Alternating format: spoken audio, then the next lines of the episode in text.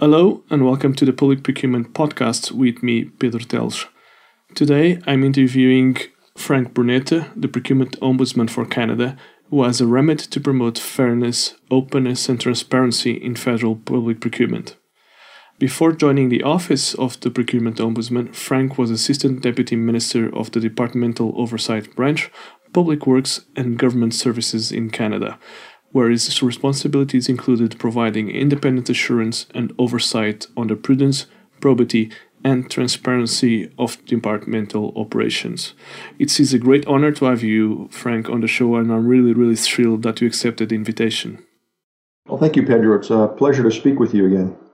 I'd like to start our interview by discussing the role of the office, namely uh, how it came about and what are the powers that are contained in the office of the Procurement Ombudsman. Okay. The uh, creation of the office primarily came through a procurement uh, scandal that we've referred to as a sponsorship scandal. And this is a procurement issue that was conducted under the uh, former government, the Liberal government, where procurement rules were severely breached. The uh, Conservatives seized on that opportunity. Uh, the Liberal government fell. The Conservatives came into power with a uh, part of their platform being to clean up public procurement. They passed uh, one of their first tasks after being in power was to, to pass the Federal Accountability Act. Within the Federal Accountability Act, there was a provision for the creation of a procurement ombudsman who would, in some form, oversee public procurement. Now, as I understand it, the original concept was for a procurement auditor and as the uh, bill passed through the two houses of uh, Parliament, the decision was made to make the uh, office not a procurement auditor, but a procurement ombudsman. So, the primary impetus for creating the office really was a very severe scandal where uh, public funds were uh, misdirected. If you do any research on it, you'll see that there were charges laid, people uh, went to jail for it, et cetera, et cetera. So the conservative government created the office, and uh, it was through a amendment to the uh, Department of Public Works and Services Act.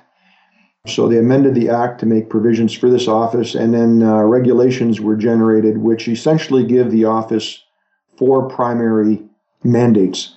One is to review complaints uh, with respect to the award of a contract for the acquisition of goods below 25,000 Canadian dollars and services below 100,000 Canadian dollars, including taxes. The second is to review complaints with respect to the administration of a contract, regardless of dollar value. The third element of our mandate is to review the practices of departments for acquiring goods or services and to assess their fairness, openness, and transparency and make necessary recommendations to improve those practices. This element is, is a bit of a holdover from the uh, procurement auditor role that I alluded to earlier. And then finally, the fourth element of our mandate is to ensure that uh, an alternative dispute resolution process is provided if requested and agreed to by both parties to a, a federal contract. There is a fifth that is contained but has yet to be uh, invoked, which is the minister or the uh, governing council can ask the procurement ombudsman to undertake a review as they see fit. So, for example, if there's another procurement scandal, I am, or this office is one of the options for them to review how that uh, procurement was conducted. So, those are the five elements, but the, the four primary ones are the ones that I referred to. Review of complaints for the award of a contract between certain dollar thresholds or under certain dollar thresholds, review of complaints on the administration of a contract, and that has no dollar thresholds review the procurement practices of departments, and I can get into that a little bit, how that's done, and then ensure the uh, ADR alternative dispute resolution process is in place. So, in terms of the um, review of government procurement practices, we do a couple of things to determine what areas we might want to review there, uh, Pedro. Our office operates very much like a um, complaints office that you'd have in any major corporation. So we have a one 800 line. We have a website where suppliers can contact us to uh, tell us about issues that they may be having regarding a department, a particular process or a procurement vehicle. We track those calls and the nature of the calls. We do different types of analysis. We try to determine whether a particular department is constant source of irritation for suppliers, whether a particular process has been a particular problem, or whether there's some sort of a pattern that can be established with a particular procurement vehicle. We do that because the regulations require me to have reasonable grounds to undertake a procurement practice review. If I can establish reasonable grounds, then I can go in to a department or to several departments to review that practice to see whether there is, in fact, compliance with the appropriate rules and regulations and to ensure that whatever is being done in terms of procurement is fair, open, and transparent. That's essentially my mandate. So, could you describe a little bit more what economic operators that take part on the contracts that are covered by your mandate, what can they expect from your intervention for a contract that has been awarded? Okay, so that's the first element of my mandate, which is reviewing the uh, award of a contract below 25,000 Canadian dollars for goods and below $100,000, including taxes for services. So, if I can give you uh, an example, a, um, a supplier may be responding to a request for proposal by a department. He or she submits a proposal, and sometime after the submission is notified by the department that the proposal has not been accepted. Typically in Canada, departments provide a reason for the uh, proposal not to be accepted.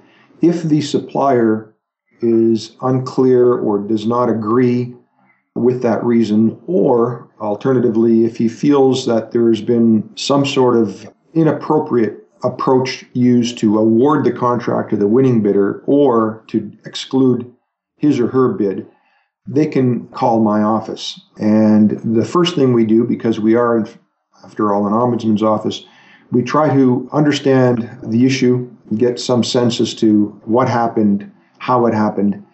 And then, to be quite honest with you, Pedro, in I would say 90% of the times, when we explain the process to the supplier, the supplier has a better understanding of why the department did what they did.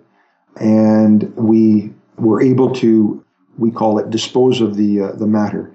What we find, Pedro, since the office opened, is in a, the vast majority of cases, a supplier will call our office with the intent of complaining, but the issue is based on a misunderstanding of how the federal procurement process works. A lot of suppliers believe that doing business with the Canadian government is like doing business amongst themselves. Uh, they don't understand that there's certain, certain rules that have to be followed. doing business with the Canadian government isn't as simple as uh, my father used to when he was a contractor. It was a handshake. Some suppliers still believe that's the case. So when we explain the process, a lot of these complaints are dealt with through information exchange.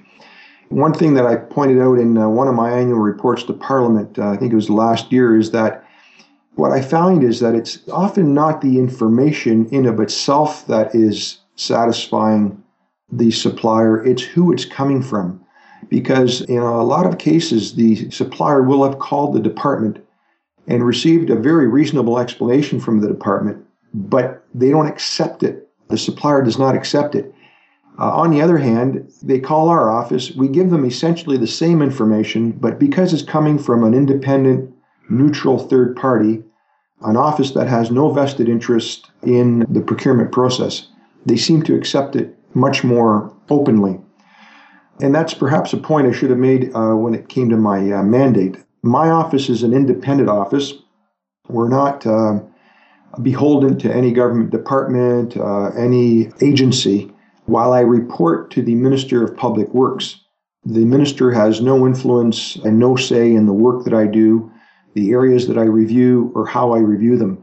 So we really are independent and arm's length from uh, the government operation. That seems to be a big bonus and attraction for suppliers to know that they're coming to an office that isn't attached to any government operation. Do you have any idea about the figures of complaints you get every year or if you've gotten since the start of the office? Uh, sure. I'm in the process of preparing uh, my annual report to Parliament, so those numbers are, are pretty fresh. Last year, we received 577 contacts. Now, I have to stress the word contact because we uh, often get calls that have nothing to do with procurement. So we track every call that we uh, receive, every contact that we receive. Last year it was 577. And since my appointment four years ago, that number has steadily increased. I believe it's roughly 70% higher. 577 is 70% higher than it was the first year I took office. And a large reason for that is one of my primary objectives when I took office was to uh, ensure that suppliers knew this office existed. Keep in mind that we've only been operational since 2008, so one of the big challenges for the office was to promote our services. So the increase, the 70% increase in the four years, isn't because procurement is is somehow getting worse. It's because more suppliers know we exist. Now, of the uh, 577, if I can boil it down to how many we actually investigated. So, reviewing of complaints as per the uh, first element of our mandate, reviewing complaints for the award of a contract below 25,000 for goods and 100,000 for services. Last year we investigated 3. And that's a startling contrast given the number of uh, contacts we have, but let me explain to you that we are, after all, an ombudsman's office, and our primary objective is to de escalate issues. I once said to a parliamentary committee that my objective is to do no investigations. I mean, that's ludicrous. Uh, but really, our objective is to try to deal with things informally. That's the role of an ombudsman's office. So when you look at the uh, contrasting numbers of 577 and three investigations, while a, a lot of those numbers, a lot of the 577 have to do with suppliers simply calling us to find out how things are supposed to work and whether in their particular circumstances it worked the way it should have. I believe that the number is about 170 of the 577 were suppliers calling with what they felt should be a complaint. And it was through the process of information exchange, facilitation that my office provides between the supplier and the department that we were able to de escalate those numbers and only have to deal with three actual reviews or investigations. So while the, the mandate sounds like I have pretty strong powers to investigate, I keep in mind that the role of an ombudsman is to deal with things informally and try to facilitate informal resolutions to issues. And, and that's really the principle that dictates our approach as an office. And regarding any disputes on the administration or performance of the contract, what is your role on those? What can you provide to the parties? Well, again, there are two elements to that nature of complaint. If there is a complaint with respect to the administration of a contract, as I said initially, there is no dollar value on the administration. The truth of the matter is, most complaints with regard to the administration of a contract are because the holder of the contract, so a supplier who's engaged in a contractual arrangement with a department, is having some sort of a disagreement with the department. So, in the vast majority of cases, we do not investigate that complaint. What we offer is alternative dispute resolution, which is the fourth element of my mandate. So, a supplier will come in and say, Well, I don't agree with the way the department is administering this contract or their interpretation of the terms and conditions of this contract. Can you help? Once that request is made, the regulations require me, I have no discretion, the regulations require me, if that request is made, to approach the other party to the contract, which is the department, and offer alternative dispute resolution. And in these cases, we would essentially mediate the dispute. And on that business line or that element of our mandate, the office has a, um, a sparkling record of 100% of the cases being resolved what we find, and it's not any different than uh, any other type of alternative dispute resolution, by the time one of the parties of the contract contacts our office, the lines of communication have broken down to the point where the two parties aren't talking. So our task is I hate to minimize it, but it's fairly easy. We get the parties to sit across from the table again and try to reinvigorate that dialogue that should never have broken down. Once they start talking and they start understanding each other's position, and we orchestrate the session so that it allows both sides to, to uh, outline their views and their position. What we find, without exception, is people start to understand the other party's perspective, and inevitably, must be human nature, they try to find a mutually acceptable solution. And once that happens, that agreement they arrive at becomes legally binding. So we have them sign a legally binding agreement, and uh, that's how that issue is resolved. How many ADR cases have you had since 2008? Well, that's, I mentioned earlier, one of the challenges was to ensure that suppliers knew we existed. That seems to be working with an increase of 74%. The ADR continues to be a challenge. We have had 13 cases since uh, 2008, and we have done a considerable amount of outreach, advertising. I can't conclude on why the uptake on that service isn't what we expected it to be, but it could be that a lot of these disputes are being resolved through dialogue without our assistance. We know that in some cases, some departments have their own ADR processes. We know that in some cases, some departments include litigation clauses in the contracts that preclude a supplier from coming to see us. Is that legal? Yeah, the contract, every department has the discretion to include what they feel is appropriate for their operational requirements in their contracts. Now, we were successful last year in having the vast majority of departments include clauses in the contracts that make suppliers aware that if there's a dispute, they can come to our office. And we have started to see this year a number of suppliers that have contacted us who have become aware of the office through that clause. when we, um, when I uh, started in the office in 2008, I realized one of the biggest challenges was letting suppliers know we existed. And one of the things that I did last year was to ask departments to put that clause in contracts. And in tracking the calls that we get from suppliers, one of the questions that's asked is, How did you hear about us? And we're starting to see a number of suppliers saying they heard about us through the clause in the contract. That's very interesting. Mm-hmm. Could you give us an idea about what is the cost of running an office like the Procurement Ombudsman?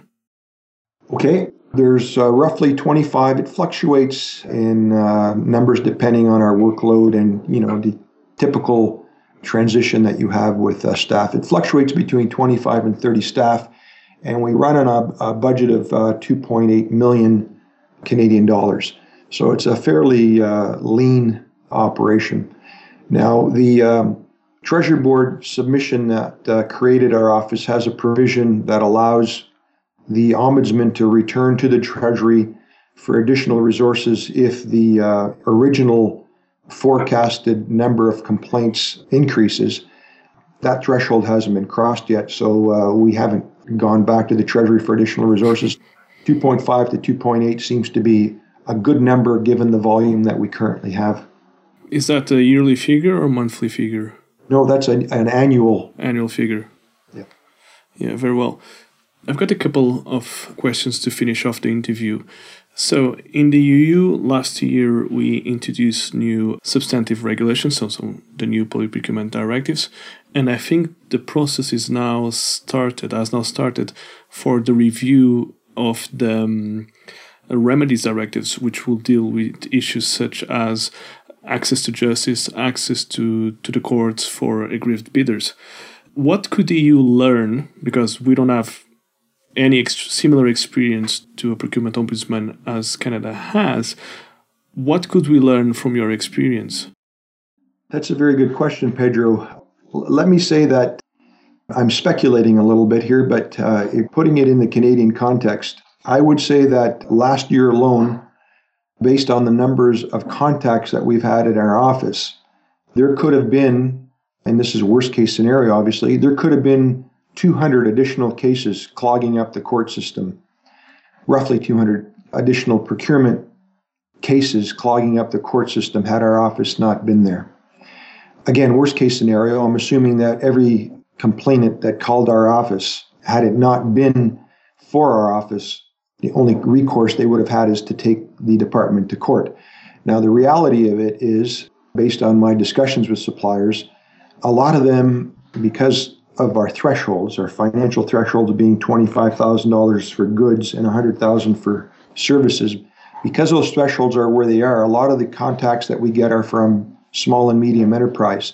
So the reality is, a lot of these small businessmen and women could not afford to take the government to court. So they would have simply walked away from the uh, complaint or the issue. And while some people may say, well, that's all well and good, what they don't realize is with every small and medium enterprise that walks away from a government contract or doing business with a government contract, we contract or shrink the pool of available suppliers, which means less suppliers, you're running a risk of lower quality and higher prices. So it's in the public interest to ensure that there are as many suppliers bidding on government contracts as possible. The more suppliers, your basic uh, first year university economics, the bigger the pool of supplier, the better the competition, the lower the price. So I feel our office contributes to that because it keeps, as I said earlier, it keeps small and medium enterprise engaged in public procurement through an avenue, of a redress avenue that explains why things didn't materialize the way they expected it to, why departments may have done what they did, or in some of the uh, cases, allows them to have us investigate on their behalf why their bid was uh, rejected. And in some cases, at least two of the three that I referred to earlier, investigations that I had last year, the supplier was absolutely right that their uh, bid was mishandled. And there's a provision in my regulations that allows me to recommend compensation to that supplier. So, what can the uh, UK learn?